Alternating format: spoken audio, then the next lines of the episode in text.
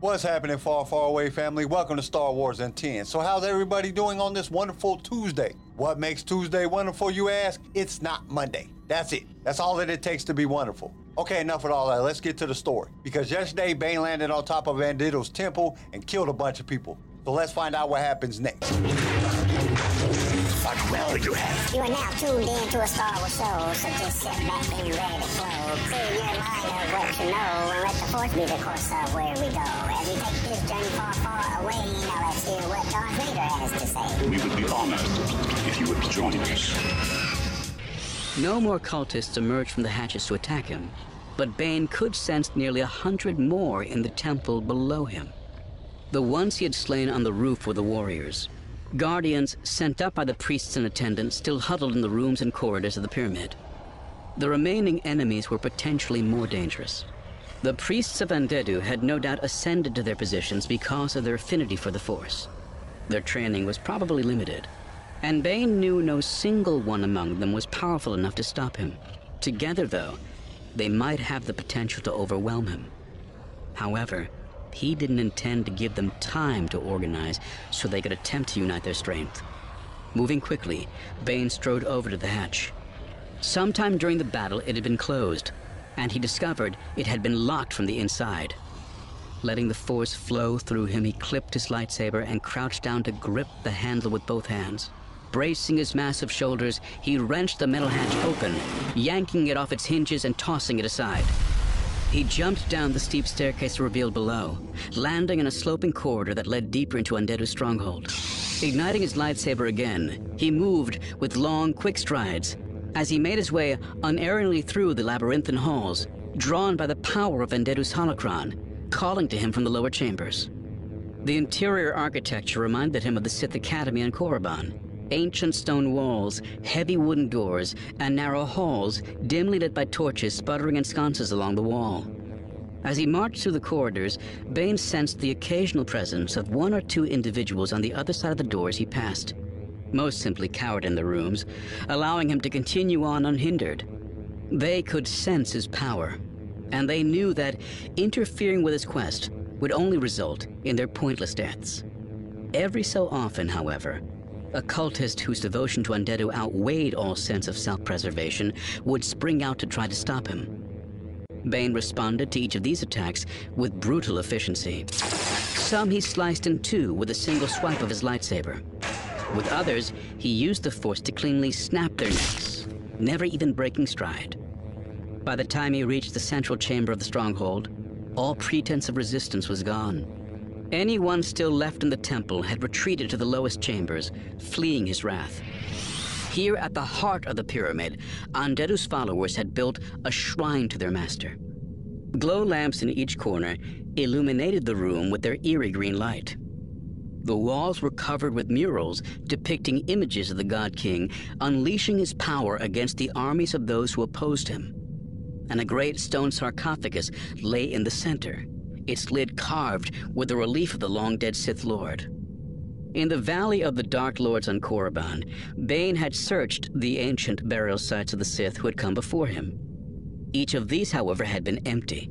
Over the centuries, the Jedi had stripped away anything of value or dark side power from the world, secreting the treasures away in the temple on Coruscant for safekeeping. Here, however, Bane had found what had been lost on Korriban.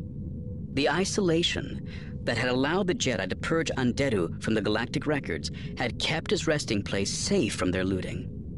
The sarcophagus on Prakith had been undisturbed for centuries.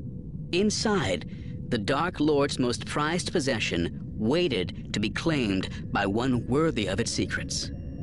Entering the room, Bane noticed the cloying smell of sickly sweet incense in the air. As he approached the sarcophagus, he could feel the scent crawling over him like a fine mist, clinging to his clothes. Finding a grip on one corner of the sarcophagus's lid, he leaned in and shoved. Muscle straining, he used all his great strength to slide it out of the way. The sound of grinding stone echoing in the chamber as the heavy lid grudgingly succumbed to his efforts.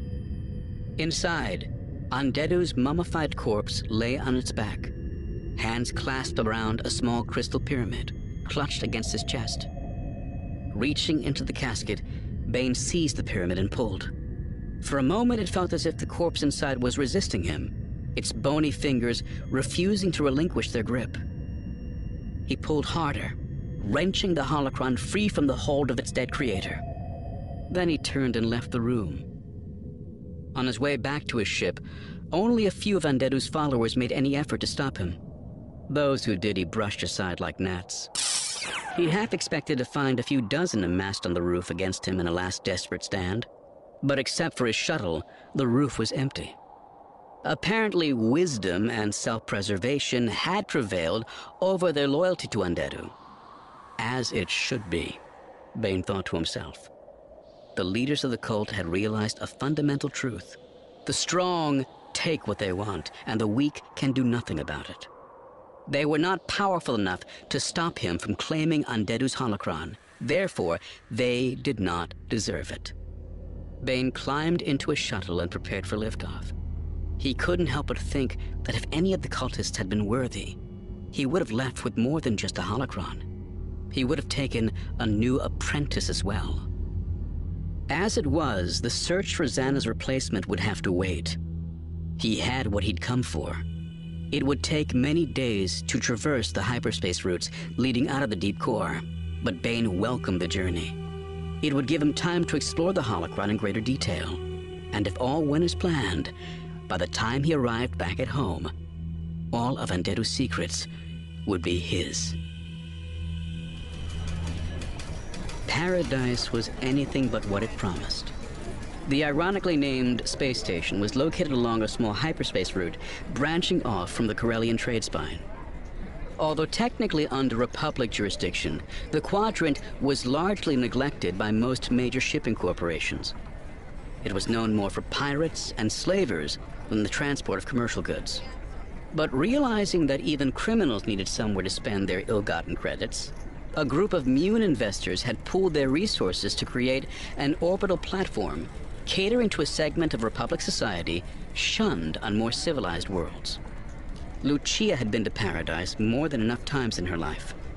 After her release from a Republic POW camp, she had spent several years as a freelance bodyguard, and many of her clients had contracted her specifically to provide protection during their visits to the station. The jobs always paid well, but she only took them when there was nothing else available. Though Paradise officially billed itself as a full service entertainment lounge, the reality of what transpired there was far more sordid than the innocuous term implied. Pleasure slaves, gambling, and illegal narcotics were available on hundreds of worlds and orbital platforms, most of them promoting themselves as hedonistic retreats for the rich and powerful, but generally law abiding citizens of the Republic. This was not the case with Paradise. The clientele here could best be described with a single word scum. Lucia's dislike of the station had been formed on her first visit, and each time she returned, her opinion was further reinforced. As she made her way through the crowd at the Stolen Fortune, the largest of the six casinos on the station, she didn't see anything to change her mind. Music was pumped in through overhead speakers, mingling with the general din rising up from the crowd. Humans, near humans, and aliens all mingled freely, drinking, laughing, shouting, and tossing credits away on various games of chance. Pirates and slavers made up the bulk of the crowd, along with a few mercenaries, bounty hunters, and a handful of personal security personnel. Virtually everyone was armed.